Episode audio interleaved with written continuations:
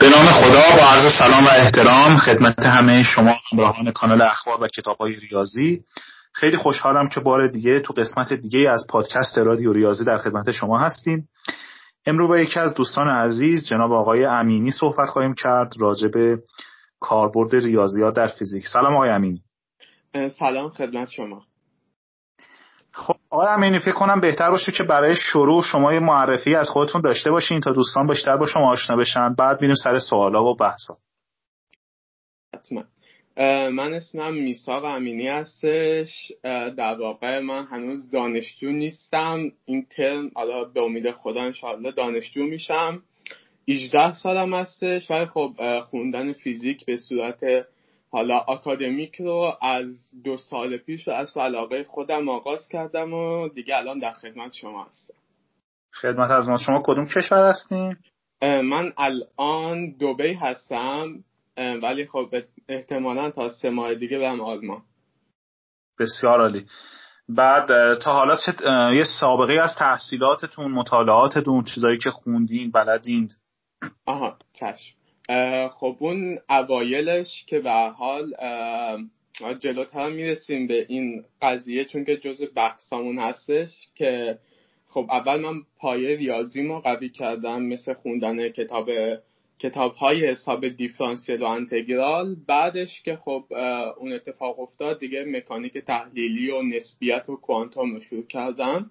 و خب در واقع من علاقه شخصی خودم به فیزیک تئوری هستش چون که خب توی فیزیک تئوری شما یه کارایی رو روی کاغذ انجام میدین که در واقع برای اینکه اون کارها بشه باید میلیون ها دلار هزینه بشه. و خب این برای خود من به شخص خیلی جالب هستش و علاقه شخصی خودم به همین فیزیک تئوری و بیشتر نظریه نسبیت عام و فیزیک کوانتوم هستش. بسیار عالی. شما دانشجوی چه رشته ای خواهید شد انشاءالله؟ انشاءالله فیزیک. بله بله. در آلمان. بله بله. آلمان هم که دیگه یه جورایی مهد فیزیکه دیگه. بله دیگه مهد فیزیک مدرن. آها.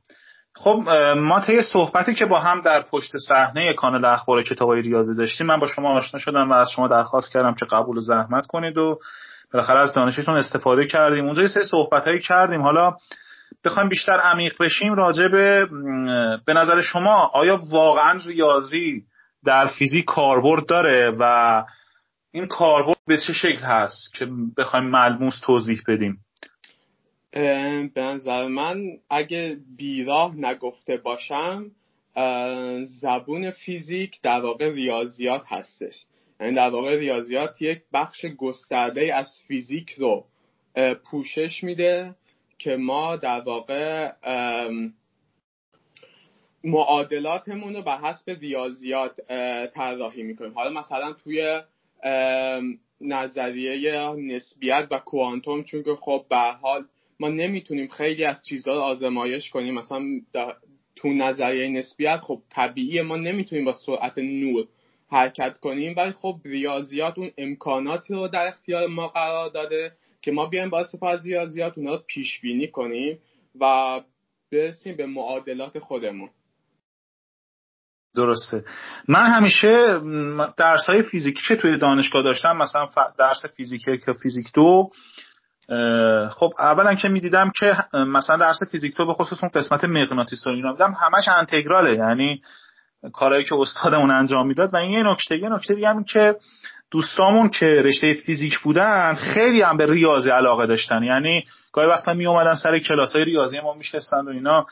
شما این تجربه رو داشتین براتون که قطعا همزمان و توامان به ریاضی و فیزیک با هم علاقه من هستین احتمالا. بله دیگه اتفاق شاید اون چیزی که یکی از دلایلی که باعث شد من به فیزیک رو بیارم علاقه شدید من از بچگی به ریاضیات بودش. و خب همین باعث شدش که من دیگه با فیزیک بیشتر و بیشتر آشنا بشم. و آره همونجور که حالا خودتون گفتید توی حالا فیزیک دو که الکترومغناطیس هستش توی اون هم انتگرال و اینجور چیزها کاربرد زیادی داره. حالا من اینجا یه گوشه به تاریخ می‌زنم و آقای نیوتون موقعی که می‌خواستن قوانین فیزیک خودشون یعنی سه تا قانون اول سه تا قانون نیوتون یعنی قانون اول و قانون دوم قانون سوم و همینطور قانون گرانش خودشون رو بیان کنن. به هر صورت که با ریاضیات حالا اون زمان قبل از اون زمان در نظر گرفتن دیدن نمیشه. و خب اومدن در واقع حساب دیفرانسیل و انتگرال رو اختراع کردن آقای نیوتون و خب در ادامه حالا آقای نیست و بقیه دانشمندان بزرگم بودن که این حساب دیفرانسیل و انتگرال رو پیش بردن. ولی خب بیسش در واقع حساب دیفرانسیل و انتگرال برای توضیح دادن پدیدهای فیزیکی بود. که ما در زندگی روزمره هم می‌بینیم. مثل مثلا جاذبه یا مثل مثلا قانون دوم نیوتون که در واقع شاید این قانون دوم نیوتون اصلی ترین موضوع مکانیک نیوتونی باشه. بله. آقای امینی حالا تا در واقع وارد بحث تخصصی فیزیک نشدیم من یه بحث حاشیه‌ای یه سوال حاشیه‌ای از شما دارم. من یه کتاب میخوندم از انتشارات بهار سبز.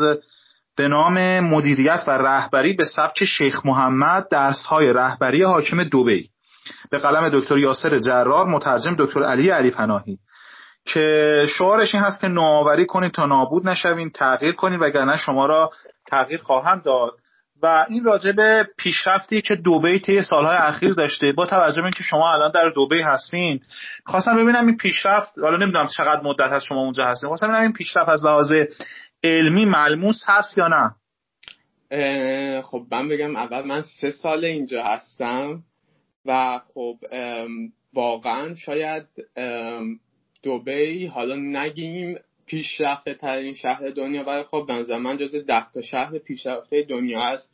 با وجود اینکه حالا یه سری کم و کاستی ها که هم داره که حالا به اون نمی‌پردازیم چون که در این صحبت ما نمی گنجه ولی خب واقعا مثلا توی اکثر فروشگاه های بزرگ که شما برید اینترنت رایگان هست با سرعت زیاد و حالا این تکنولوژی که خیلی داره سریع رشد می‌کنه در قرن حاضر تو دوبه حالا مثلا شاید سالانه بالغ بر سه چهار تا نمایشگاه برگزار میشه که تو مثلا مهمترینش نمایشگاه جیتکس هستش که حالا من توفیق اینو داشتم که پارسال برم. و خب یک سری تکنولوژیایی بودش با استفاده حالا از هوش مصنوعی و خب بقیه تکنولوژی ها که واقعا شاید خیلی جالب بودش.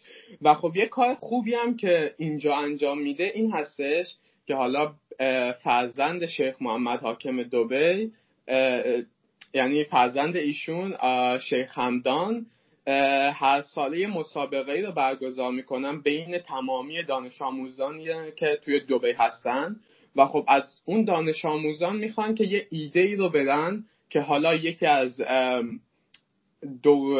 کارهای دولتی روون تر بشه با استفاده از ایده اونا یا یه نوآوری یه چیز اختراع کنن. و خب جایزش هم یعنی به حدی هستش که همه تلاش می‌کنن که یه ایده خیلی خوبی بدم مثلا من خودم پارسال یه ایده ای رو دادم که حالا خوشبختانه اونم قبول شد برای صرفه جویی در مصرف آب بودش.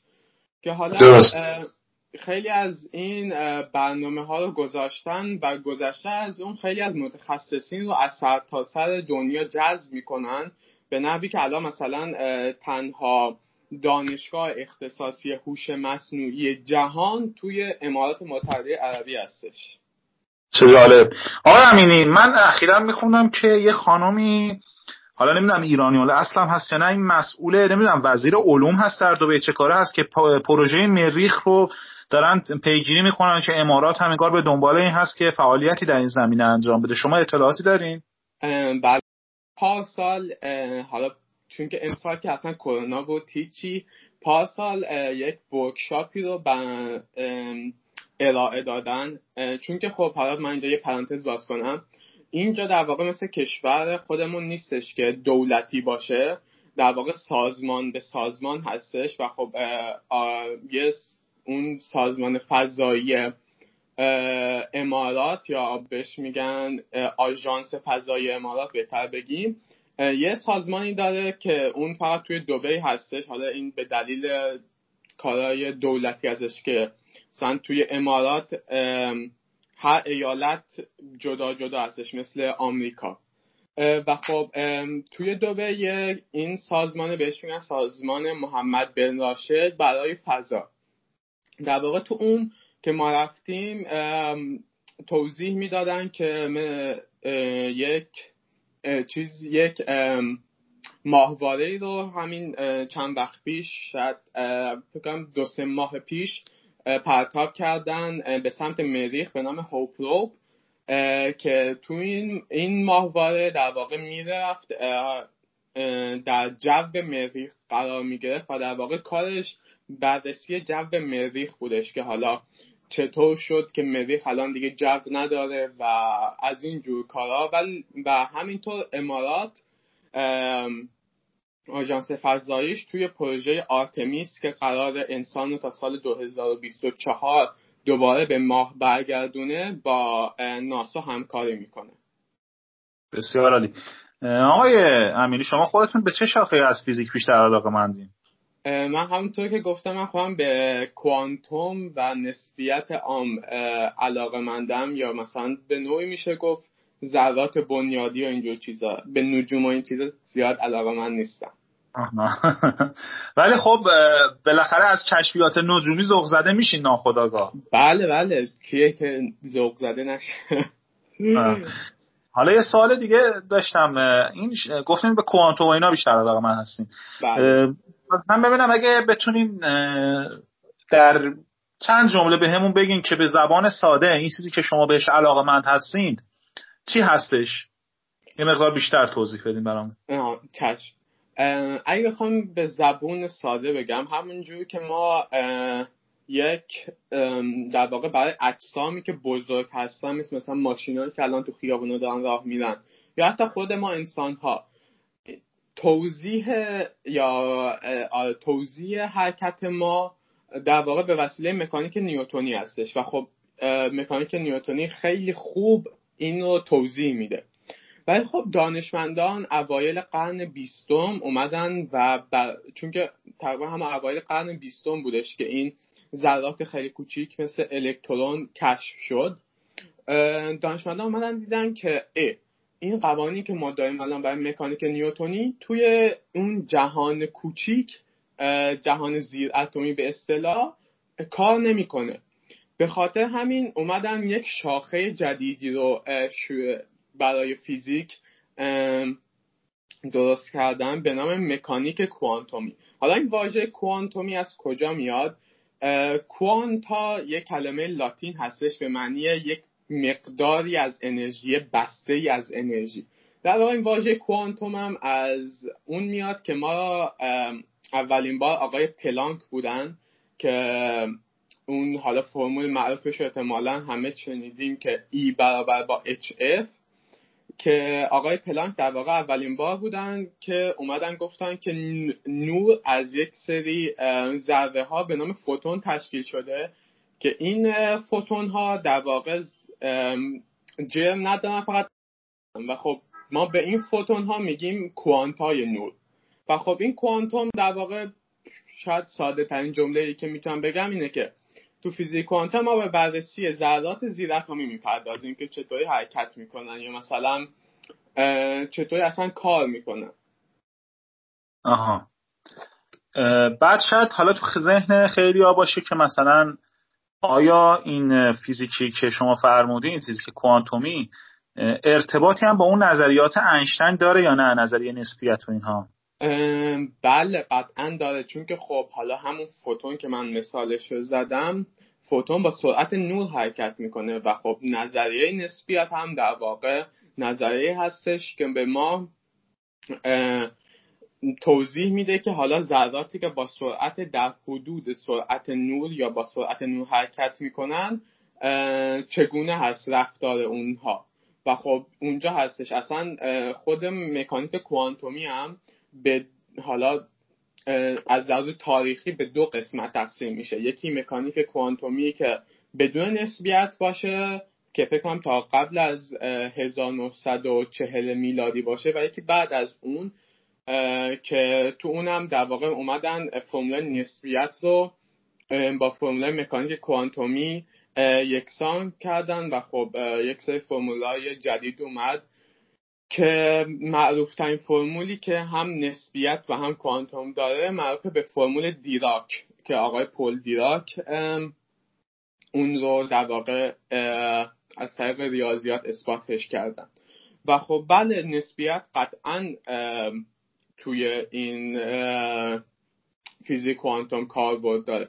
و خب حالا انشالله اگه یه تایم دیگه باشه میشه شاید راجع به این نسبیت خودش یک ساعت یک ساعت و نیم صحبت کرد. بسیار عالی. من حقیقتش خیلی ذوق زده هستم. الان دارم با شما صحبت می‌کنم. با اینکه شما سن کمی هم دارین.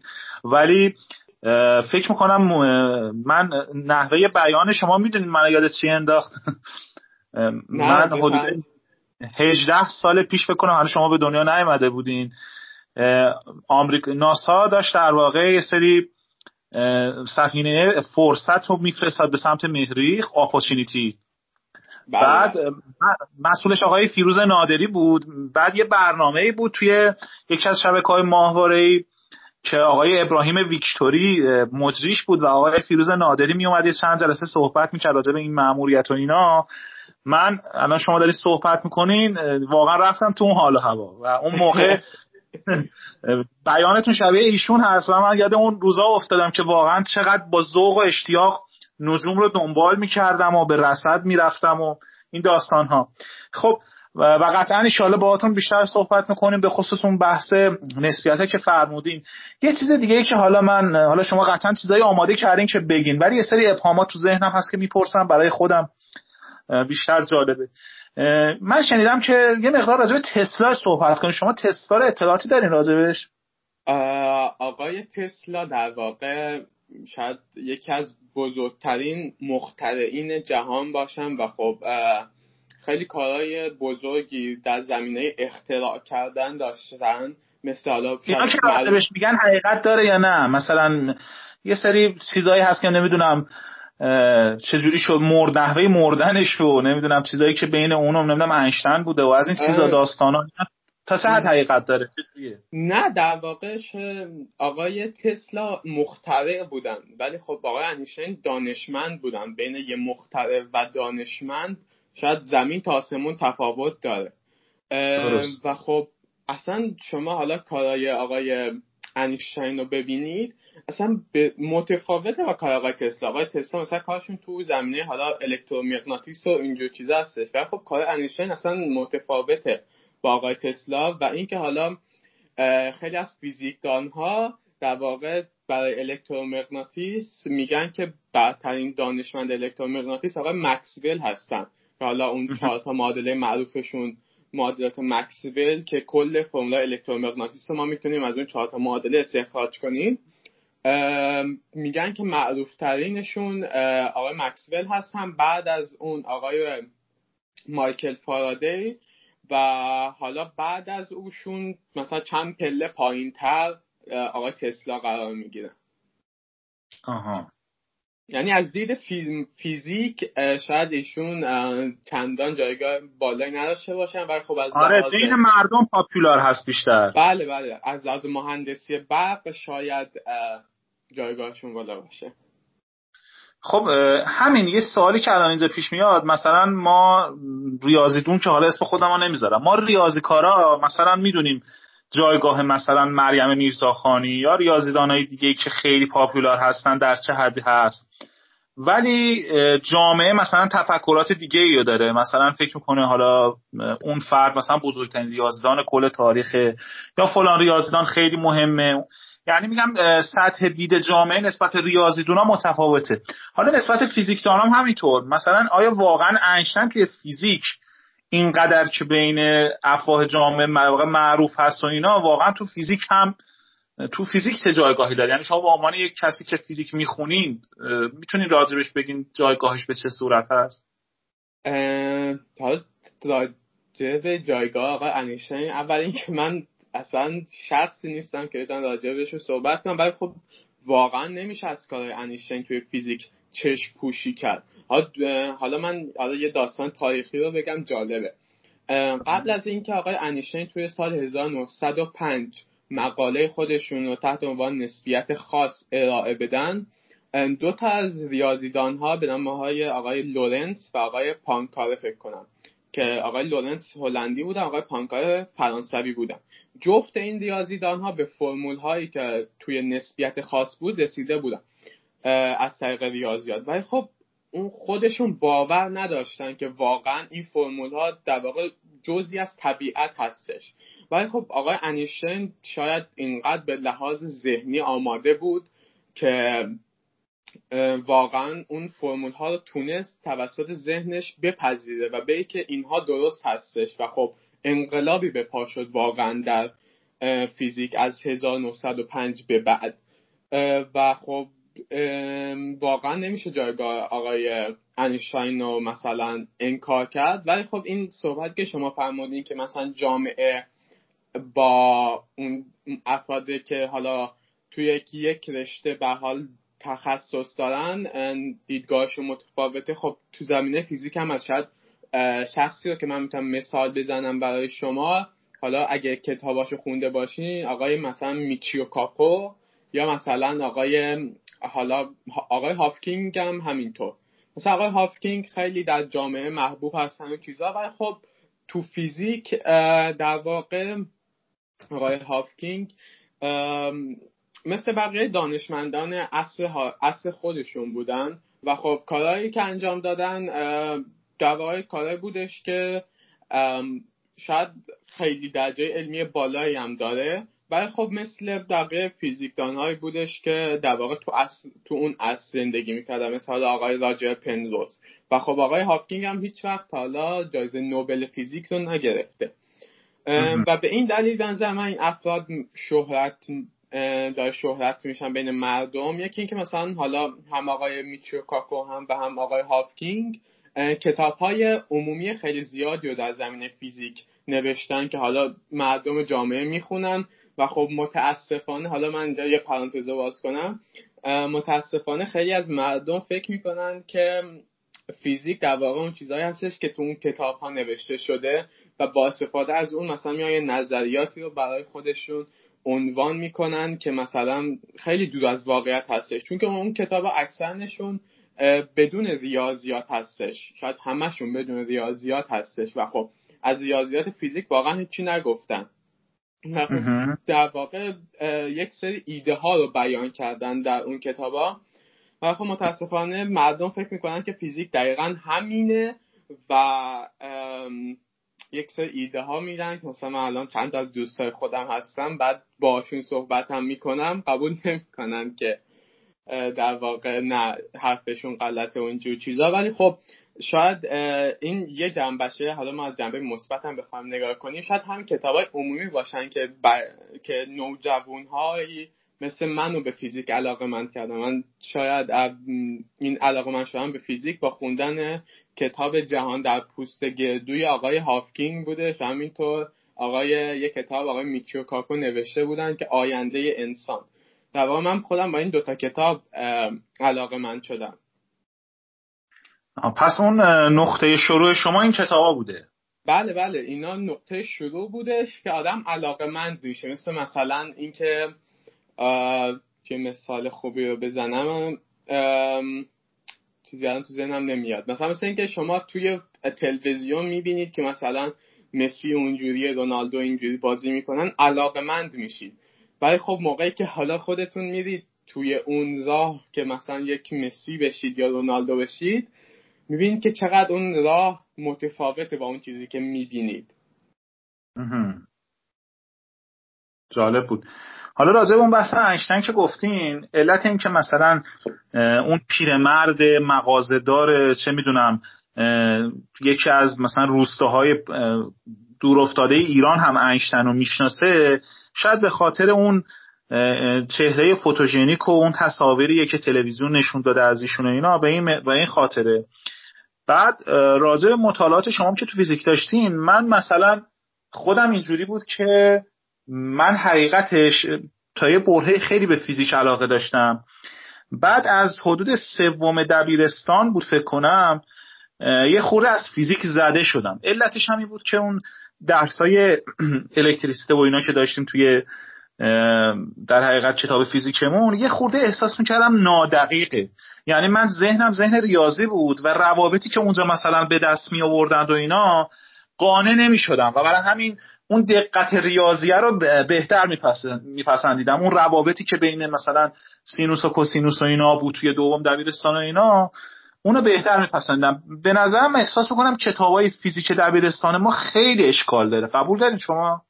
بله مثلا توی حالا که حالا من یه مثال بزنم. توی کتاب فیزیک دهم دهم ما که در واقع فکر کنم میشه دوم دبیرستان نظام قدیم توی دهم فصل سومش یه فصلی هست به نام انرژی و حرکت. در حالا این تو کل کتابای ما متاسفانه هستش. در واقع میان یه فرمول رو بدون هیچ اثباتی بدون هیچ تعریفی یهو انگار که مثلا از آسمون افتاده میزن همونجا. ولی خب آره من اینو نمی‌تونستم قبول کنم هیچ آره منم خودم همینطور بودم و خب پای خوشبختانه معلم خوبی داشتیم که زنگای تفریح به من اینا اثباتشون رو می‌گفت. ولی خب شاید خیلی از بچه ها که زده میشن فکر می‌کنن که فیزیک آقا اینه. که مثلا من چند تا از این فرمولا حفظ کنم و خب حالا مسئله به من میدم من جایگذاری کنم و به دست بیارم. این حفظ کردن نیست. در واقع الان مثلا توی ذهن خودم مثلا من فرمول مکانیک رو شاید با یه انتگرال گیری ساده اونم انتگرال یگانه نه دوگانه. شاید با همین انتگرال گیری ساده و مشتق گیری و اینجور چیزا راحت مثلا همه این فرمولا اثبات کرد. حالا من یه مثال کوچولو بزنم فقط. فرمول چیز قانون دوم نیوتن که F برابر با هست با MA در واقع اگه ما بیایم از تکانه شروع کنیم که تکانه در واقع هستش P برابر با MV و خب اون سمت دو طرف معادله رو نسبت به T که همون زمان هستش مشتق بگیریم می‌رسیم به همین قانون دوم نیوتن که F برابر هست با MA چه جالب. حالا من این خیلی نمونه شاید راحتش شد که گفتم. چون که خب آقای نیوتن هم توی کتاب پرینسیپیا خودشون قانون دومشون رو اینطوری اثبات کردن از طریق تکانه. آها جالب بود. خب شما توی صحب... لیستی که نوشتین یا صحبته که می‌خوایم بکنین اگر چیزی می‌خوایم اضافه کنین بفرمایید. خب من حالا یه, یه صحبتی رو حالا شاید جالب باشه برای دوستان انجام بدم. اونم این هستش که در طول تاریخ ما ریاضیدان هایی داشتیم که برنده نوبل فیزیک شدن. مثل مثلا آخرینش همین نوبل فیزیک سال 2020 آقای راجع پنروز که راجع به سیاه چاله ها در واقع یک مقاله رو سال 1964 ارائه کرده بودن که در واقع الان تایید شد که اون مقاله از نظر عملی هم درست هستش و بهشون نوبل داره. و خب اون چیزی که من در واقع حالا می‌خواستم بگم این هستش که شاید خیلی از ریاضی اون اشخاصی که ریاضی رو خوب بلدن حالا مثلا کارشناسی ارشد رو دارن شاید می‌تونن در عرض شش ماه فیزیک رو راحت مثلا حالا اگه بخوان نسبیت عام رو بدونن راحت تا اون مرحله می‌تونن برسن. چون که خب در واقع همه اون بیس ریاضیش رو بلد هستن و خب نیاز نیستش که یاد بگیرن.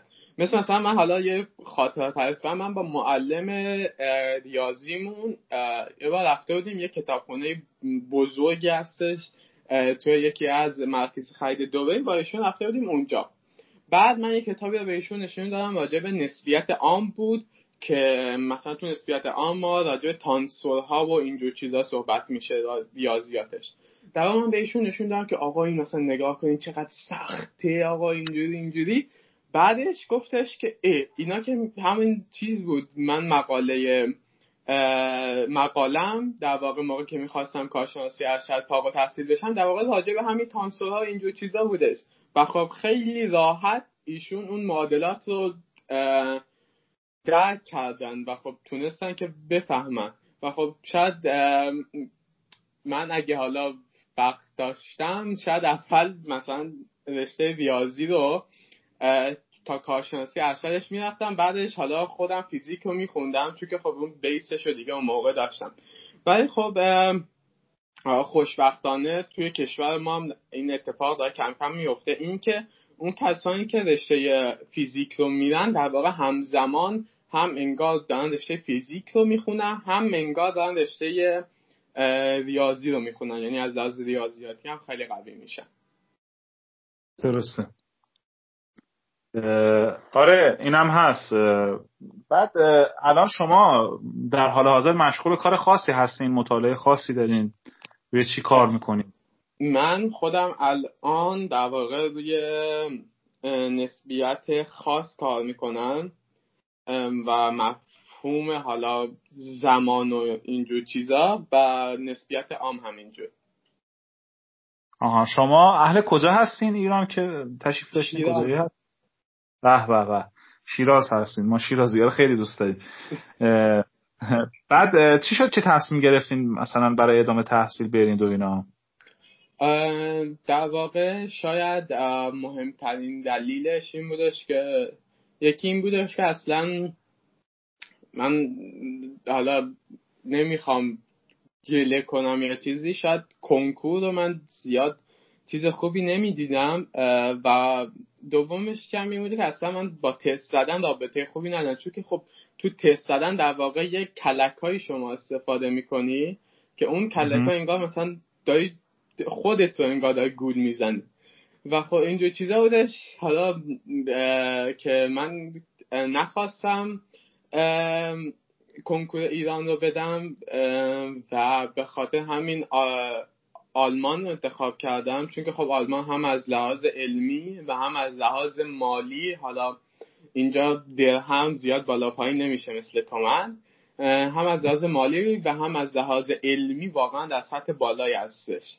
به این دلیل من مثلا آلمان رو انتخاب کردم. ولی خب مثلا شاید جاهایی بودن که از لحاظ علمی خیلی بهتر بودن مثل مثلا آمریکا یا انگلستان. ولی خب از لحاظ مالی واقعا گرون برای من در می اومد و به همین دلیل من آلمان رو انتخاب کردم. بعد شما در واقع با هزینه شخصی تصمیم گرفتین کارو بکنید یا نه؟ مثلا فعالیت علمی داشتید و می‌خوام چجوری پذیرش گرفتین روندتون روند کار بچش؟ نه کاملا شخصی هستش. کاملا شخصی بودش. آه یعنی کار علمی ارائه ندادیم که طبق اون مثلا شما رو بگیرن.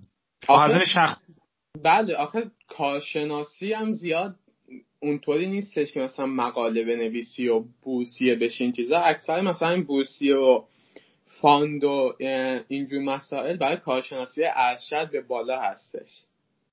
آها خب بعد حالا یه خورده بخوایم وارد جزئیات بشیم. با توجه به مطالعاتی که شما داشتین اگر یه دانش آموز دبیرستانی بخواد فیزیک رو شروع کنه به خوندن چه کار باید بکنه؟ بخواد فیزیک درست یاد بگیره؟ بخواد فیزیک درست رو یاد بگیره به نظر من اولین کاری که باید بکنه این هستش که ریاضیات خودش رو خیلی قوی بکنه. و خب از واقعا سطح کتابایی که ما الان در حال حاضر داریم باید خیلی جلوتر متاسفانه توی این چند سال اخیر هم از حد کتابای حالا هم ریاضی هم شیمی و هم فیزیک کم کردن و خب حالا یه سری کتاب های اضافه کردن که من وارد اون جزئیات نمیشم ولی خب از سطح علمی اینجور کتاب ها کم کردم. حدی که توی کتاب حالا دوازدهم یک شخصی که با دیپلم ریاضی فیزیک داره و دوازدهم فارغ تحصیل میشه انتگرال و بلد نیست. آخرین چیزی که یاد می‌گیره مشتق هستش. و خب اون بله. چیز به نظر من من شاید اون پیشنهاد دیگه می‌کنم. این هستی که مثلا تو وقت های حالا آزادشون سعی کنن که این مشتق و انتگرال رو یاد بگیرن. و دومیش هم این هستش که در واقع بپرسن از معلماشون حالا اگه معلم خوبی باشن بپرسن که آقا یا مثلا خانم معلم این فرمول چرا هستش؟ اصلا چرا ما باید از این فرمول استفاده کنیم؟ فرمول از کجا اومده؟ و خب همین سوالا هستش که در واقع باعث میشه که اون ذهن شما پیشرفت کنه و همینطور خود شما هم پیشرفت کنید. و خب بدون یه مشکلی هم که متاسفانه هست اینه که وقتی هم بپرسن خیلی از معلم بلد نیستن. یعنی متاسفانه الان سیستم جذب معلم به این صورت شده که معلم ها رو نمیان مثلا از فارغ و تحصیل رشته ریاضی یا فیزیک بگیرن. میان از دانشگاه فرهنگیان می‌گیرن که تو دانشگاه فرهنگیان هم اکثرا دانشجویان در حقیقت ضعیفی هستن. علت ضعفشون هم اینه که درسای اونجا ارائه میشه که اصلا ربطی به ریاضی نداره. بیشتر راجع به بحث آموزش اونجا مطرح میشه. و بیشتر اونایی هم که میرن دانشگاه فرهنگیان و با رتبه های خوبی هم هستن متاسفانه به خاطر گرفتن حقوقه است. و وقتی شخصی در واقع انگیزش بشه گرفتن پول زیاد دنبال چرا یا اینا هم نمیره و طبعا نمی‌تونه دانشجوش هم دانش آموزش هم تغذیه کنه خوب متاسفانه. بله حالا این یه دلیلش یه دلیل دیگه هم که من می‌بینم همین متاسفانه همین کنکور هستش. که در واقع دانش آموزا رو طوری بار میاره که در واقع اون کنجکاوی یا اون خلاقیت یا اون سوال پرسیدنشون واقعا شاید بگم به نوعی نابود می‌کنه و خب میگه که شما مثلا اگه می‌خوای موفق باشی فلان تست و فلان تست رو بزن فلان کتاب کمک آموزشی رو بگیر بخون برو فل کلاس تست که تست زدن رو یاد بگیر و خب واقعا این کنکور شاید یک مثل بختک افتاده به جون بچه های حالا نوجوان ما که واقعا ولکنم نیستش. بله. البته دلیلش هم اینه که انتشارات ها در, در واقع تو ایران تبدیل به یه مافیا شدن که اگر کنکور برداشته بشه اون انتشارات ها آسیب می‌بینن دیگه متاسفانه انتحالا اسمشون هم نمیاد. خب من یه خورده بحث رو عوض کنم. بعد حالا قبل که بحث رو عوض کنم یه سوال الان مجدد به ذهنم رسید.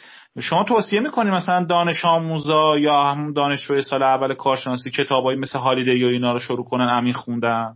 بله بله. قطعا شاید با خوندن فیزیک هالیدی من حالا خوندن فیزیک رو با فیزیک هالیدی شروع کردم. چون که توی اون در واقع خیلی خوب توضیح داده شده و خب اینکه هر سالم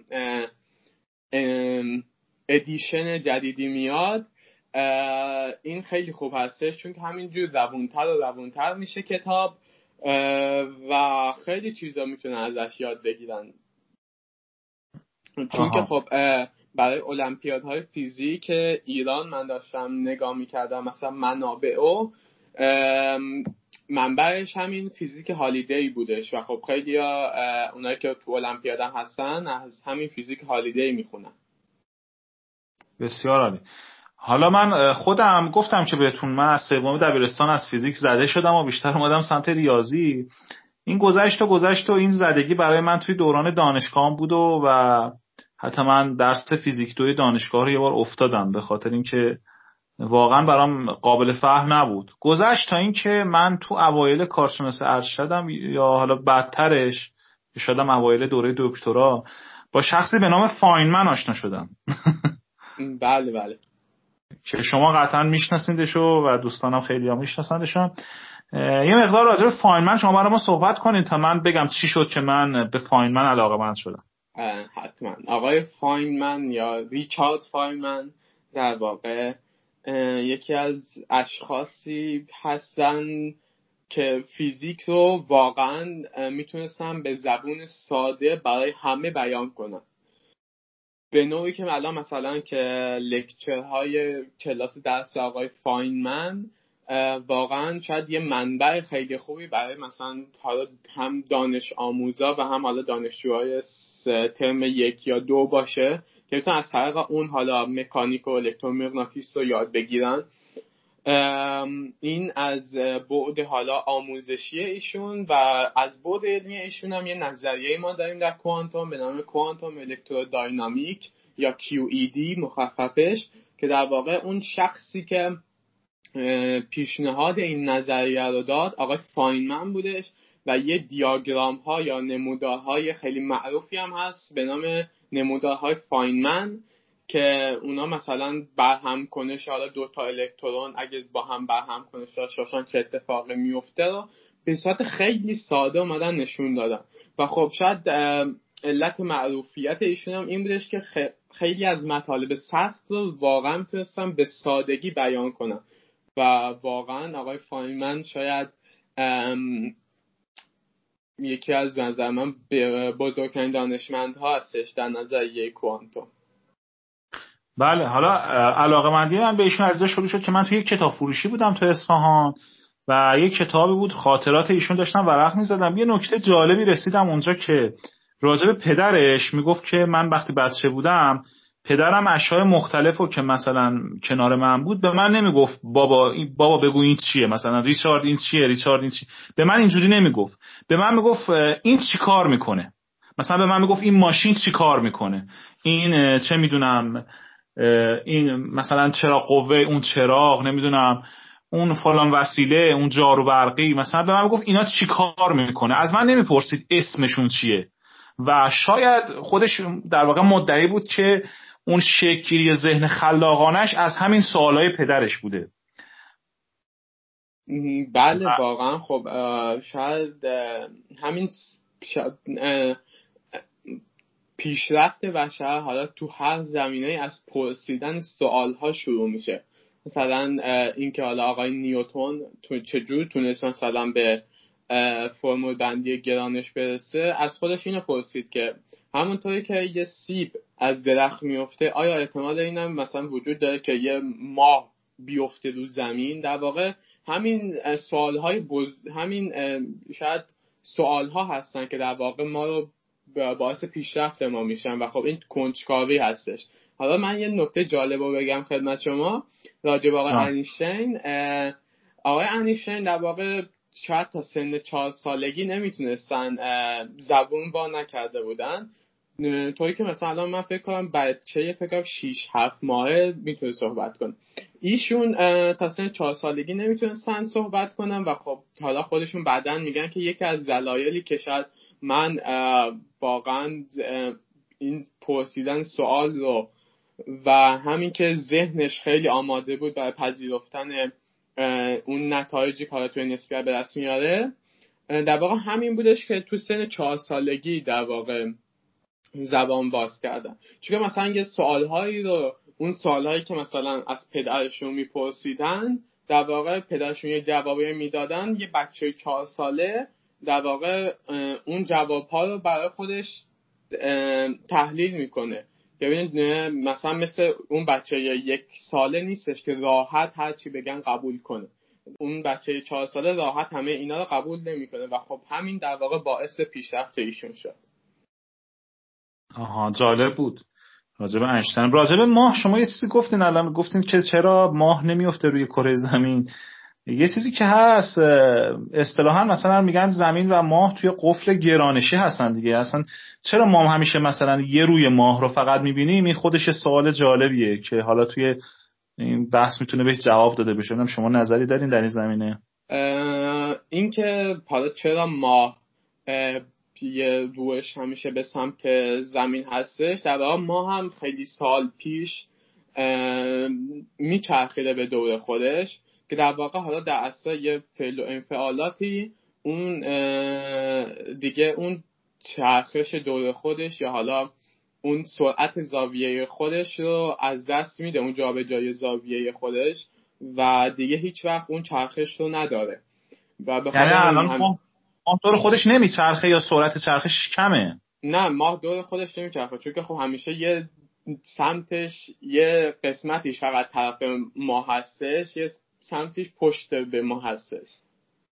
آها و خب این که همه این حالا چیز نیروی گرانش و حالا اینجور چیزا اگه بخوام مثلا از دید نیوتون بهش پاسخ بدیم این هستش که مثلا اون نیرویی که در واقع هم ماه از طرف زمین بهش وارد میشه هم از طرف خورشید بهش وارد میشه و همینطور از طرف بقیه اجرام آسمانی دیگه. چون خب همونطور که حالا می‌دونید اگه من مثلا دو تا جسم داشته باشم که این دو جسم به هم نیروی گرانشی وارد کنن یه جسم سومی رو بذارم بین اون دوتا اون نیرویی که مثلا جسم A به جسم B وارد می‌کرد همچنان وارد می‌کنه بهش. یعنی ربطی نداره که یه جسمی دیگه اون وسط قرار بگیره یا نه.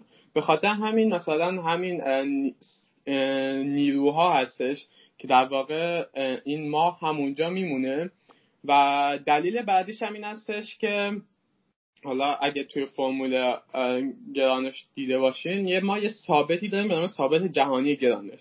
و خب این ثابت بله. جهانی گرانش باعث شده که ماه مثلا توی همچین فاصله از ما قرار بگیره. مثلا ما بقیه مثلا سیارات همچین فاصله از ما داشته باشن. این ثابت جهانی گرانش واقعا یه فاکتور مهمی هستش. حالا برای اجرام بزرگ که تو اونا دیگه بحث گرانش خیلی جدی میشه. جالب بود. یه سوالی هم که حالا من همیشه در زمینه نجوم تو ذهنم بوده. حالا ببخشید من ریهو رفتم توی نجوم. ببینیم ما دیدیم که مثلا میگن کره زمین با فلان سرعت خیلی آوری دور خودش میگرده و با سرعت خارق العاده تری دور خورشید میگرده و خورشید با سرعت خورشید و منظومه شمسی هم با سرعت عجیب غریبی دور مرکز کهکشان راه شیری میگردن و خود کهکشان هم باز یه حرکت دیگه ای داره. ولی ما این سرعت رو هیچ وقت احساس نمی کنیم شاید تو ذهنمون اینه مثل وقتی که مثلا پشت موتور یکی از دوستامون میشینیم با موتور داریم میریم اون باده که به همون می‌خوره باعث میشه سرعت رو احساس کنیم. چجوریه که ما با این سرعت های عجیب غریب که این چیزایی که گفتم داریم این سرعت رو توی چیز احساس نمی کنیم توی زندگیمون که هستیم واقعا؟ یه چیزی که هستش این هستش که در واقع حالا یه نکته رو من بگم این هستش که بدن ما سرعت سنج نیست شتاب سنجه. یعنی اگه مثلا ما تحت شتاب قرار بگیریم تحت شتاب قرار بگیریم فکر می‌کنیم مثلا یه سرعتمون داره زیاد میشه مثلا بدنمون حالا متوجه میشه که داریم حرکت کنیم وگرنه مثلا اگه شما توی یه ماشینی بشینید این ماشین مثلا با سرعت 20 کیلومتر در ساعت همینجور با سرعت ثابت بره جهتش هم عوض نشه. بعد شما چشمتون رو ببندین اصلا متوجه نمیشین که دارین حرکت می‌کنین یا ایستاده هستین. چون که خب بدن ما سرعت سنج نیست و شتاب سنج هستش. این یه مورد.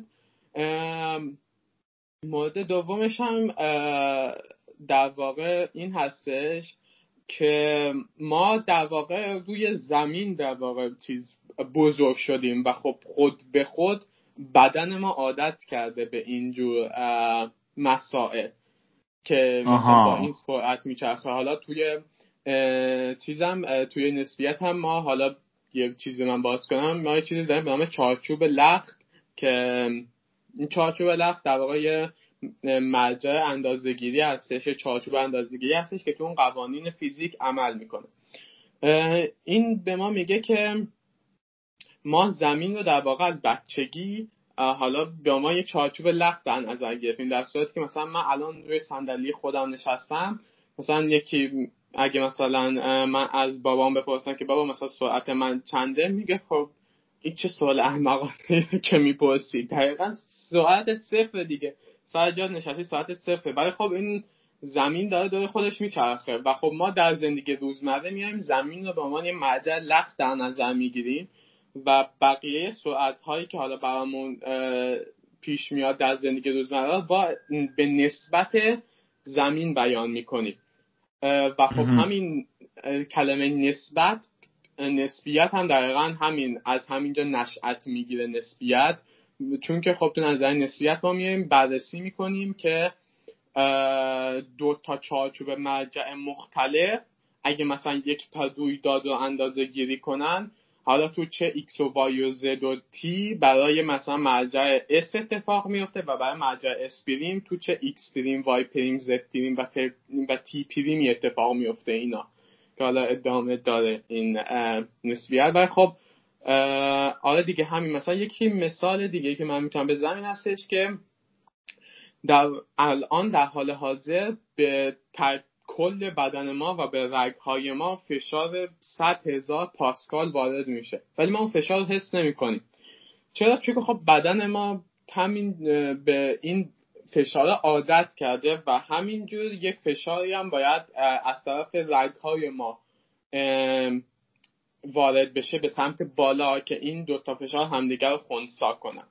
و خب به همین دلیل هستش که اگه مثلا شما برید توی خلع اون موقع اون فشاری که از سمت زمین وارد میشه به های شما دیگه وارد نمیشه ولی اون فشاری که از های شما به سمت حالا بالا وارد میشه همچنان هستش. و خب همین که اون لباس فضانوردی رو بیرون بیارید چیز میشه خونتون به جوش میاد. یعنی بدنتون جوش میاره مثل مثلا یک ماشین که جوش میاره و خب از هم میپاشه بدنتون. آها. حالا این دوتا دلیلی که گفتیم برای این سوال من جالب شد من دوتا سوال دیگه برام پیش اومد.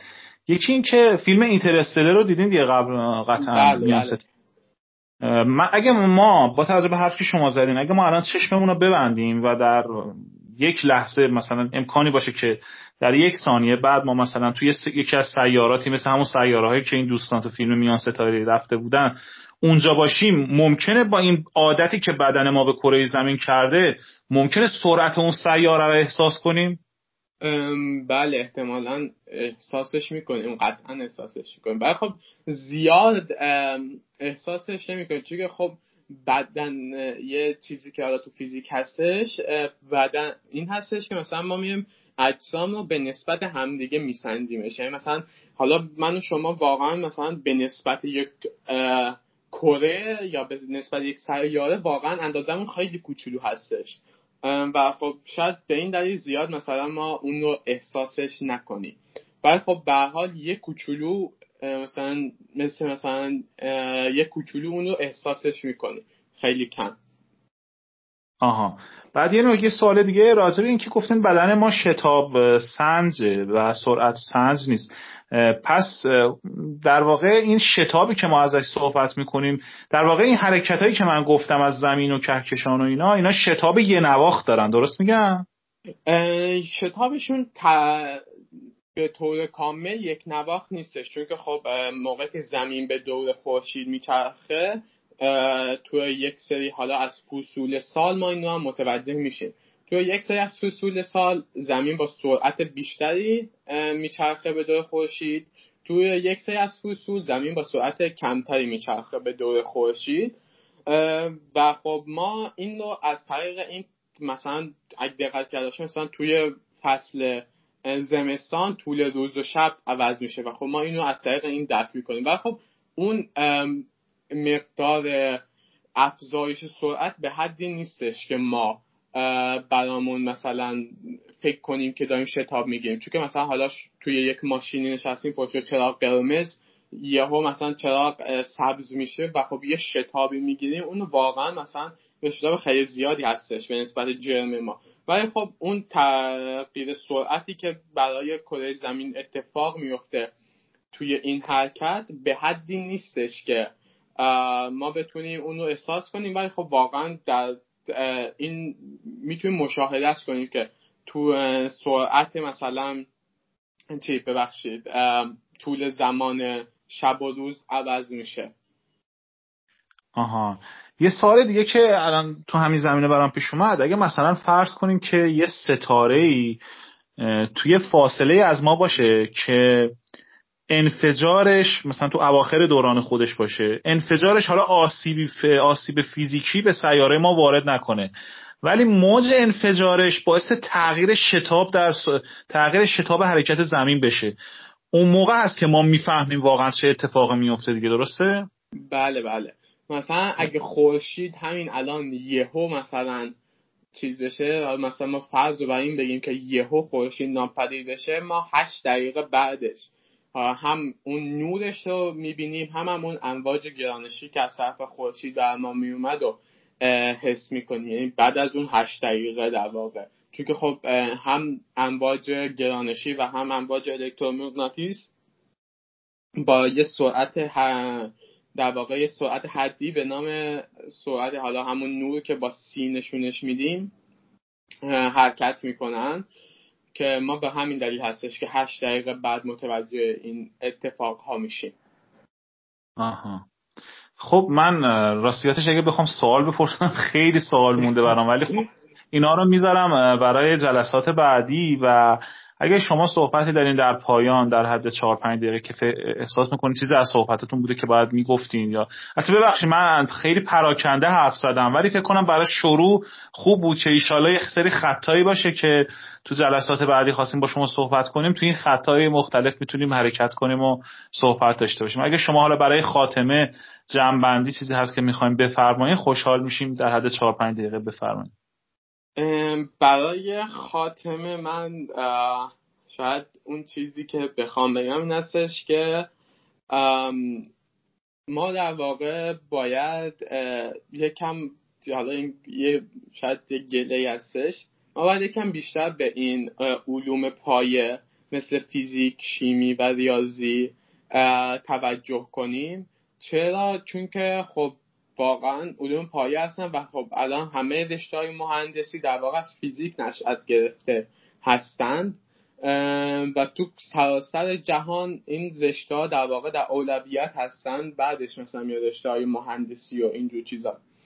اون حرفی که من خوام بزنم این هستش که حالا اگه اون نوجا اون دانش آموزانی که این پادکست رو گوش میدن یا حتی اون دانشجوهایی که این پادکست رو گوش میدن و به فیزیک علاقه ندارن در واقع دیدشون رو نسبت به فیزیک عوض کنن. فیزیک فقط این نیستش که ما توی یک سری فرمول جا گذاری کنیم. فیزیک خیلی چیزهای جالب تری داره.